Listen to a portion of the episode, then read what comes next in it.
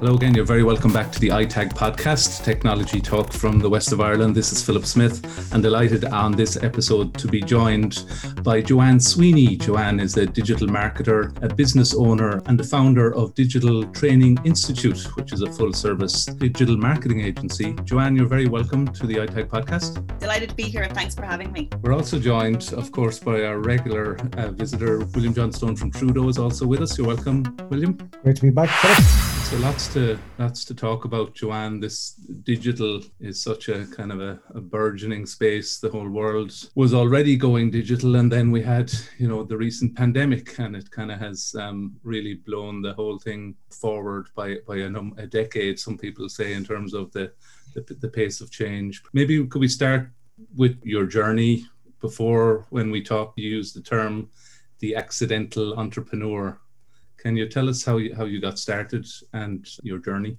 Yeah, so it was never my total ambition to be an entrepreneur. It was never really part of the plan. But I guess I became a single parent at the age of 17 and realized that in the mid 1990s in Northwest Donegal, in a small fishing community, I'd have to be quite uh, tenacious and uh, lean into my grit to continue to be a parent and go back to school which is exactly what I did um, way back in 1996. And so I, I did my leaving cert and I then went off, and my ambition was to write. So I wanted a career where I could write and where I could get paid for it. And so journalism was on my mind from the age of 13. And I was singularly focused on reaching that goal of being a journalist. And I tell you, Philip, nothing was going to stop me. No baby, no toddler. And so off we went. Um, I got my leaving cert results. Um, I was the first person in my family to go to, to go to university. And so then I had the challenge of having a toddler starting in a new county, not knowing anyone, and figuring out how I was going to financially support myself, support Sophie, and that's when I discovered that I was actually quite enterprising. Um, I had a number of jobs, some great businesses in Galway uh, gave me work. The university were amazing. I had the best job in the cloakroom in NUI Galway. You know, that is like the best job, taking people's bags and giving them to them when they head off on the bus.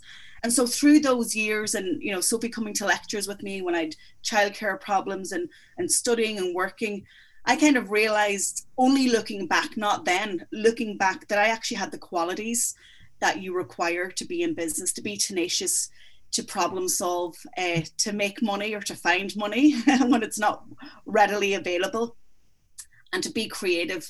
And so these are all the, I guess, the skills and competencies that I tap into when I'm in business. So when did I get into business? I got into business. My timing was shocking 2007. Do you remember that time? Yeah, absolutely. So that's when the, the recession was officially announced in Ireland. And I had I'd had a number of jobs. I started as a broadcast journalist. I, I worked as CEO in Letterkenny Chamber at the age of 24. That was kind of my first uh, engagement with with business. Um, uh, I resulted in making it self sufficient after 18 months and created that first CEO position after 40 years of the organization in being being there and that position still remains today. So i began to get a taste for commercial life very self-motivated very proactive but the one thing that hung all of that together was my ability to communicate and my ability to write. And so in 2007 i just realized the time was right for me to step out on my own um, I felt confident enough, and I, I set up a, a, marketing agency in in Donegal and focusing on digital back in 2007. On your bio, you mentioned a comment that Bill Cullen made to you about that being a problem for your business. Why the the, the west of Ireland? What's different about the west of Ireland for for running a business?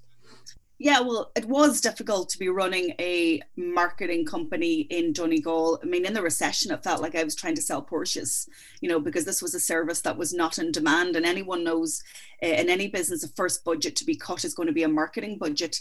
So I had to pivot and I had to work through that. And digital was certainly something that was raising its head. I saw my industry change, and I've always been the type of person that I want to to know what's happening in my industry and I want to be at the cutting edge of it.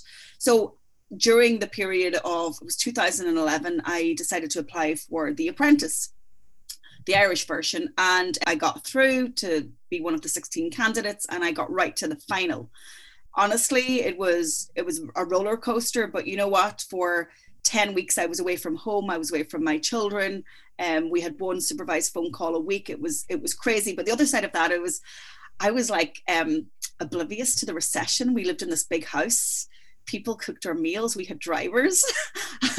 so for the first four weeks, I was like, oh my God, this is like the holiday that I've needed since I became a mother at 17. So I really settled into it very well. While other people were worrying about the cameras, I was like, I'm quite enjoying this. It's quite unique. But the tasks were that I love hard work and I was never afraid to roll up my sleeves and to put myself forward and, you know, and help somebody else out. But anyway, I got to the final along with Eugene and Noel.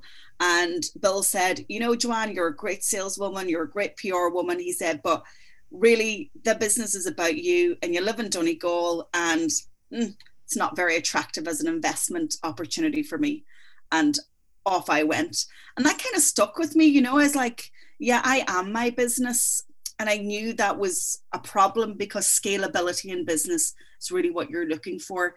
But fast forward to now to, to 2020, and COVID has been a weird gift to, to some of us. And the weird gift that it's given me is that my business aim for the past two years is to, to have a, a 100% an online business. And I now have that because I niched down about three years ago um, into a particular area of digital marketing for a particular sector, and that is government and public sector. Can I ask about digital literacy, Joanne? Because you know uh, where where I'm going is like schools. Like, should this be like on the on the leaving cert or you know what? Can you can you express your views on that? Yeah, I mean, about five, six years ago, I wrote a, a program called Young Minds Online, along with my then 17, 18 year old daughter, Sophie. And it was watching her go online and go on social. And I was able to help her navigate that journey because I understood the social networks and what they were all about. So we we created Young Minds Online. I actually piloted in Salerno a secondary school with TYs, about 50 students and eight modules, and they loved it. And I attempted to bring it online. I actually brought it to the former Minister for Education, Ruairí Quinn, and he said to me in Leinster House, It's a great idea, John, it's a great idea. He said, But you know what? It's for the private sector to drive it. It's not our problem. You know, it's not something we should focus on. Like, I totally disagree. And in actual fact, what you have now is that you have di- digital literacy issues at various parts of society, not just to assume that older people don't understand it, but you have younger people who are spending their lives online but not understanding the nuances or the perhaps the dangers or the threats there. We have businesses who are now sh- shunted onto the internet. They've been literally shunted on and they've been offering support and you know they've got websites, they're on social media, but you know, as William knows, it's one thing to have a website, but it's it's another thing to get traffic to it, to convert it, and to build up money. So, I believe that digital skills and digital literacy are a fundamental part of our world right now, and because we're communicating online, we're trading online, we're doing diplomacy online, and I think it's everyone's responsibility. And we had our our minister for higher education launch the SkillNet report five year strategy recently, and center to that was digital skills for business. Simon Harris, previous to that, and this is a new government department, right? With this new government, also put digital skills along with literacy and numeracy at the center point of his plan as well. You know, we all have fear about some elements of the internet, but we are living through the the digital revolution and it's here to stay. And if we cannot, you know, engage in it and have those skills, we are going to be left behind and isolated. So we all have a responsibility to bring our tribes with us, whether it's our family, whether it's our work colleagues, or if it's in government, it's making sure that society um, are are able to to go online in whatever way they need to. And their their infrastructure. Sorry, William, do you want to jump in on that? Yeah, I, I, just on that, do you think a lot of people are just paying lip service to us at the moment, John? Because you know there, there's so much going on in the world, and there is still so there's there's still such a digital divide in many respects. You know, from businesses that are operating online and what we're you know allowing our kids to to be exposed to. Yeah, I mean, I think that's a very good point, something worth discussing. You know, are we just paying lip service to digital and think that, you know, throwing money at it initially is going to solve it? We're spending more time online. I think we need to look under the bonnet of what digital can do for society, whether mm-hmm. it's businesses and, you know, digital is it's broad. Digital is about communicating, digital is about selling, digital is about you know negotiating. I think that if we're to be serious about digital i think and this is where i guess my business now focuses is that i expect our government and public sector to lead. You know we can accuse them sometimes of just paying lip service by you know putting money into things but they actually need themselves to embrace digital fully and to really take it seriously there's no doubt that there will be a divide and those that will grow and succeed will be those that understand digital. And I think that digital literacy and foundational digital knowledge is is definitely lacking. Like I'm, you know, working with public sector, and you know they're de- very much behind the curve of where the private sector was even five years ago. They're they're definitely playing catch up. So we need more than money. We need more than strategies. We actually need meaningful results and teaching people how they can get results depending on what their goals are. Yeah. And there's the whole infrastructure divide as well, right? So that has been really pronounced since the working from home kind of came front and center. Like there's parts of not far from where we're all sitting today that don't have adequate broadband to, to allow them effectively work from home or you know conduct any of these digital services online. So that that remains a huge issue as well particularly in the in, outside the the large metropolitan areas. Yeah. But it, there's a real i mean i i really think that it's hugely important that as a country we're you, you know we're much more digital literate than we are and that we're doing the right things. But i, I i'm I struggle to see where the leadership on it is coming from, you know, from a from a policymaker's perspective. And if you take, you know, the example of the schools, you know, when we were when we were, went into lockdown, it was there, there was nothing came out from the department about this is what you you know this here's the platform here's what you should be doing. So you guys go figure it out for yourselves, make it up yourselves, and the schools that have you know good leadership and good digital literacy in them already were able to cope and manage. And then the other ones were just an absolute disaster. And i, I know that i personally saw both sides of that. So it's there there's really there's there's a really bad need to to to drive this at a, at a proper governmental level rather than just you know letting people off to their their own devices and that begs the question do you know do policymakers and politicians actually understand what digital strategies that they need to implement? Because it's very hard to introduce it if you don't understand it. And i'm currently writing um, the state of social media in the public sector report 2020 i did it first time in 2018 so i analyze over 300 government and public sector organizations. I take five social networks and I do a deep dive into how they're engaging in public messaging on social media. And, you know, those results will speak for themselves, but you that that digital divide that we speak about is actually evident at the top. Yeah. And so that's where my point was we, we if in order to uh, to campaign on a topic you actually need to be the the advocate and showing leadership yourselves right? Mm. you know that's what we're looking for. So you know if there's not buy-in at a government or public sector level then how are we going to expect to get you know to, to digital to be mainstream and not to have the east west the urban rural divide that exists the haves and the haves nots we know that that's what happens in society you know i used to be a have not person you know but i wanted to jump to the other side but i knew education was the bridge that was going to break that divide for me. Um, and you know i had that from a very very young age. I was i had an awareness of my community. I had an awareness of you know the, the culture there the culture of education. So but i knew that the to walk over that bridge by getting a third level education was going to change my life. And for now for people you know there are industries that are decimated that there are businesses that will never recover from this.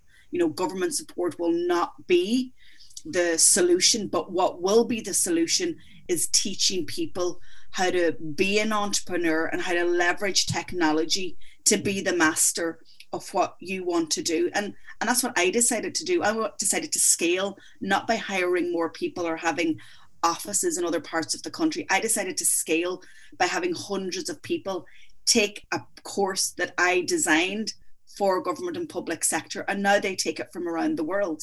Mm. but i don't need to you know make parts of myself in terms of time. I am leveraging technology. I have one piece of technology that i use that is eight business systems right from a learning management system to a CRM to e-commerce uh, to marketing and landing pages to analytics um, and that cost me 99 quid a month. You know so there are the technology is there but we need the bandwidth we need the internet but we need the skills and the training. So there's a huge gap in skills and training and people have fear.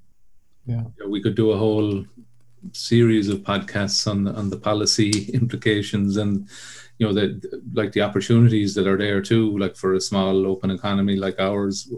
Because we're small we could pivot more speedily with the right focus compared to larger economies i would argue. But yeah we can maybe we can have another discussion about that. Could i move on to we talked about digital literacy and the education side of it. And you know part of that is people having an awareness of when they engage with these services, like the free services that you get from your large big tech companies.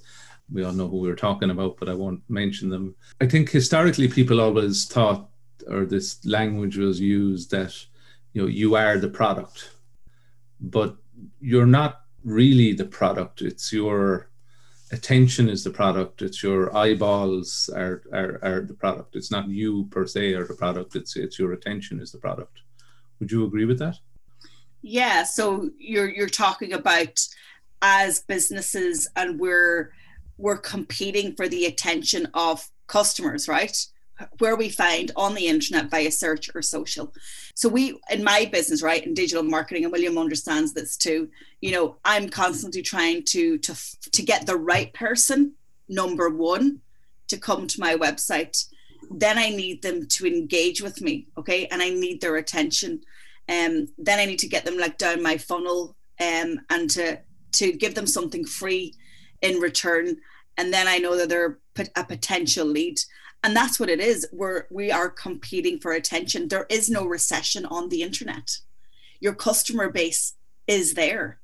But what you need in order to have a viable business is discoverability.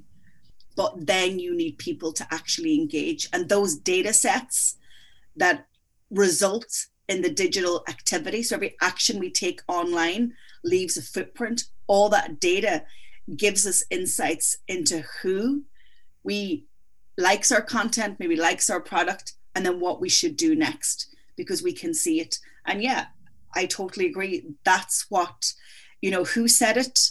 It was at the head of digital at Wolfgang Digital in Dublin said that data is the new oil and that companies that use data are now the top of the stock exchange where oil companies used to be. We live in a very, very different place. And this could be another whole podcast series on data, which I'm no expert in, but yeah.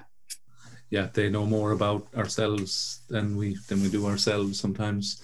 On on the subject of information about people, Joanne, to on a lighter note, just to throw a couple of quick fire questions at you to to get inside the mindset of Joanne Sweeney, who is the owner and founder of the Digital Training Institute, who has joined us on the iTag podcast. Are you an Android or an iPhone person? Oh, iPhone and Mac. Here's my next question: Mac or Windows? It's Mac all the way. Connected devices. Are you a texter or a talker? Oh, a talker. Answer, yeah. A, a talker. talker. Your favorite podcast outside of yours or this one? I really like whose podcast now is number one. There's a few there. I really should give a shout out to an Irish one and actually a fellow Galwegian. I'm going to give a shout out to Síle uh, Síle Seoige's podcast. It's really nice and it's a beautiful podcast to listen to. She has great guests, very authentic. So I recommend you guys subscribe to that. Dogs or cats? Currently have three cats. Brought up with dogs, I'll have to say cats. You ask permission beg forgiveness. Yeah. Oh, uh, forgiveness all the time. Can you say something in Japanese? Sushi. Are you an early bird or a night owl? Early bird. Bird. The last song you downloaded. Um, listen to if you don't download. Uh, yeah, well, I, I add them to my to my playlist. It was actually Rush Hour. I added to my playlist. I can't remember. It's a song from the 80s. You'll have to go to Spotify now and just search uh, Rush Jane Hour. Wiedlin. Hmm? That would be Jane Wiedlin, if I remember correctly. Oh, well done, you. Thanks for helping me out there. Uh, in a in a prior life, I used to do a bit of music DJing, so I've kind of a bit of an '80s repertoire going around in my head. Didn't think I'd be talking about that today. Do you have a favorite place in the west of Ireland? Oh, anywhere by the sea. I grew up by the sea. I'm living here by the sea in Barna, and I, I'll never go too far. I love to run by the sea, so coastlines. Very good. Thanks, Joanne. We just bit of fun just throughout out some of those questions, and uh, I know that we put people on the spot, so appreciate the the the candid responses. Could we go back to kind of matters more digital? You know, we, we've covered you know a lot of ground on you know your journey to date. In terms of things are changing so quickly, so as a as a digital marketing professional, how do you how do you keep up to date with trends or new opportunities that you see on the horizon? So, a couple of things. One is being a practitioner will always keep you current. Okay, so when something is new, you try it out and introducing like content features into your business. So, podcasting, YouTube shows, live streams, simulcasts, all of those help to keep you current. I also then think that having a podcast and me interviewing people who work in marketing, digital marketing, keeps me current because I'm learning from them. And then you have a couple of go to sources. So for me, Matt Navarra, who's based in Wales, is a really great, um, he's got a great newsletter. Is it called The Geek? Um, he kind of does a roundup of what's happened in the world of social every week. Um, and then Social Media Examiner, which hold their the biggest social media conference in the world. I used to write for them. They're brilliant again um, on keeping up to date. So having a couple of trusted sources and then being a practitioner is is what works for me.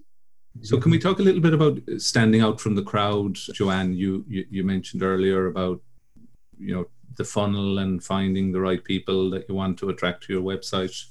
How how should businesses and I guess and this isn't just a business question, right? We we all have personal digital brands out there as well, whether it's for our careers or whatever. How, what advice or tips would you give to, in terms of how to be discovered, your kind of reputation that stands out above all the noise that's out there? It's a really great question. So, I'm a real subscriber to the philosophy of build the brand of you. Um, I guess my friends and family um, see me and think that I'm a bit OTT, but your brand is your business, and that has a commercial value in the marketplace and in the world where we are right now, where it's easy to see and to communicate with anyone. People don't want to hear from corporate logos anymore, they want to hear from the people you know we can we watch the the american election for three four five days. We could watch kamala harris congratulate joe biden on that phone call in the white house. We can watch insta stories linkedin stories and get behind the scenes. We're interested in people. So investing in the brand of me is being something that you know i've done over the years. And how i've done it is you know not trying to be an instagram influencer. It's actually speaking about what i know. So that's why i write books. That's why i produced studies. That's why i have a podcast. And that's why i you know engage in vlogging on youtube is that i want to be known for what i know to attract the people who will want to work with me. And also by displaying how i work and my approaches people will make a decision right there and right then if I for them because I talk about open and transparent government and I talk about digital communications um, from the perspective of the citizen. And so you'll very quickly get to know you know how I operate and what I subscribe to in terms of you know my business frameworks and what I'm sharing. Um, and for me that kind of cuts short the sales journey because they get to know me they get to like me they get to trust me but they get to decide before they reach out whether they want to do business with me or not. And that is hugely powerful. And it cuts the sales cycle um, when that content is in front of the right people at the right time. And also, content, authority content is constantly filling your pipeline. And so, you know, and it's also, you get a great ROI on that sort of authority positioning. So, understanding that your personal brand has a professional role and people get nervous about the boundaries of where that line is crossed. One thing i have I have a rule of three and the rule of three is uh, what i share online would i say it on a radio interview? To go back to my radio days uh, would i say it in a boardroom where my clients are and would i say it in front of my mother? And so it's kind of like my rule of three and if I, the answer is yes then you know i'm, I'm happy to press publish and um, so you really have to have a strong sense of why. Um, and then you create your own boundaries. Like I can't put my rule of three on anyone else. People have to create their own personal, professional boundaries. William, were you looking to get in there? Sorry. The that building, you know, your your own brand and I suppose doing that self uh, publicizing to to a degree. A lot of people have a real difficulty with it because they're uncomfortable with it, and it's probably an older generation that that, that not, uh, probably my generation and you know and older that probably have more of an issue with it. What bit of advice would you have for people in in that respect, John? I would say think about your customer. It's not about you; it's about the customer you were showing up for them they they need to, to hear what you have to say so just say it to them um, we now live in a remarkable time. I used to be a broadcast journalist, so people used to send me in press releases. I had the power to put it on the bulletin or to put it in the bin. You know, those days are gone. For people who are nervous, think about your customer. Think about how showing up for them is giving them amazing value in terms of answering their questions or sharing insights or tips. And in actual fact, you know, it will show in the bottom line if you start doing it.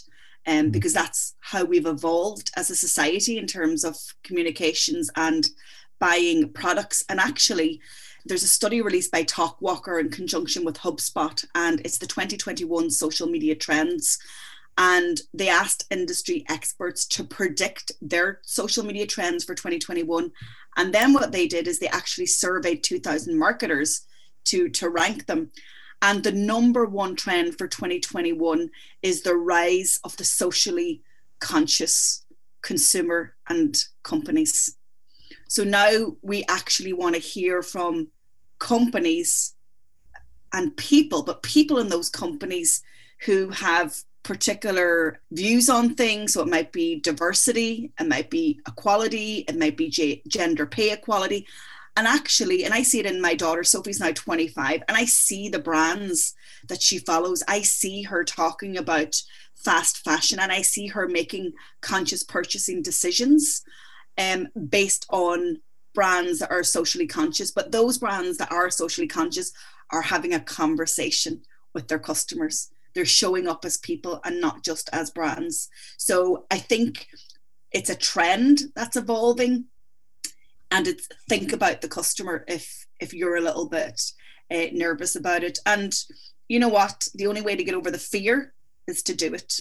Otherwise it'll it'll always be a barrier. And maybe look at your competitors. Sometimes a, a little shunt from a competitor can can really move you into action um, if you if you see them getting ahead but don't make it about you.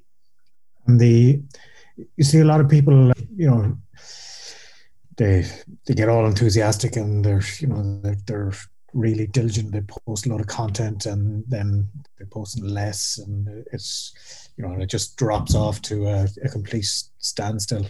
And there's there's a massive amount of businesses out there that have gone through that cycle. What what bit of advice would you have for those guys, kind of guys yeah content creation and consistency is important if you're going to do content it has to be consistent um consistency also trumps virality so it is playing the long game if you're struggling with consistency what i would say is choose one format that works for you best so the spoken word, like podcasting, it's so natural. The you know, it's a conversation. You get to know somebody. It's it's intimate as a as a form of communication. Choose what you like to do. I'm a writer, so I don't mind blogging. And um, if you can have a conversation, then use live streaming. There's no post production. You press live on Facebook, Instagram, LinkedIn, Twitter, wherever you want, YouTube, and have a conversation with somebody, and then you press stop, and it's there um, or if podcasting is your thing, find your your area where you're most comfortable and just choose it. But the other beauty of it is is that we can repurpose. So, you know, there's this tool, it's amazing. It's called descript.com, D E S E R I P T.com. And what it does is that if you upload your video or your piece of audio, it will transcribe it for you. It's got a great freemium version, I think up to three hours. But also, if you're not good at video editing, what you can do is you can edit the text. So let's say I said something amazing in 20 seconds, right, in this in this podcast, and you have the video. You could actually just edit my text, and it clips the video. So tech, yeah, it's amazing technology. So then you've got words for your blog post, you've got audio for your podcast, you've got the full video for YouTube, and then you've got snippets for social the spoken word also with the spoken word it's that stream of consciousness so we're having a conversation i didn't prepare my answers but it feels rich hopefully and, and meaningful and there's a real sense of believability in it you know and we're just doing it we, we showed up at a time and we're all having this chat and that becomes very authentic and i know that's a new buzzword and can be overused but that's just what it is it's human it's real and so find the content that works for you. And if you can't do it every week, do it every month. Because the worst thing that you can do is overcommit and underdeliver. And then the second thing is if you don't see content actually delivering a return, that's probably why then it drops off. You go, wasting all my time, not seeing any sales coming in. So you need to know your numbers. You need to see, know how you're funneling the podcast to the website, to the freebie, to the paid for product change the content back to a you know get the numbers up by changing the uh, the content of what you're pushing out it it's fascinating subject and we could keep talking about it all day we we are coming near to the end but i did want to ask a few more for the benefit of our listeners joanne in terms of your career journey and and the lessons learned along the way you know what piece of career advice would you give to somebody embarking on on a career in in digital? Niche down to scale up. After eight years in business, I had that realization. I was doing digital marketing for anyone that was happy to do business with me, and I was happy to do it.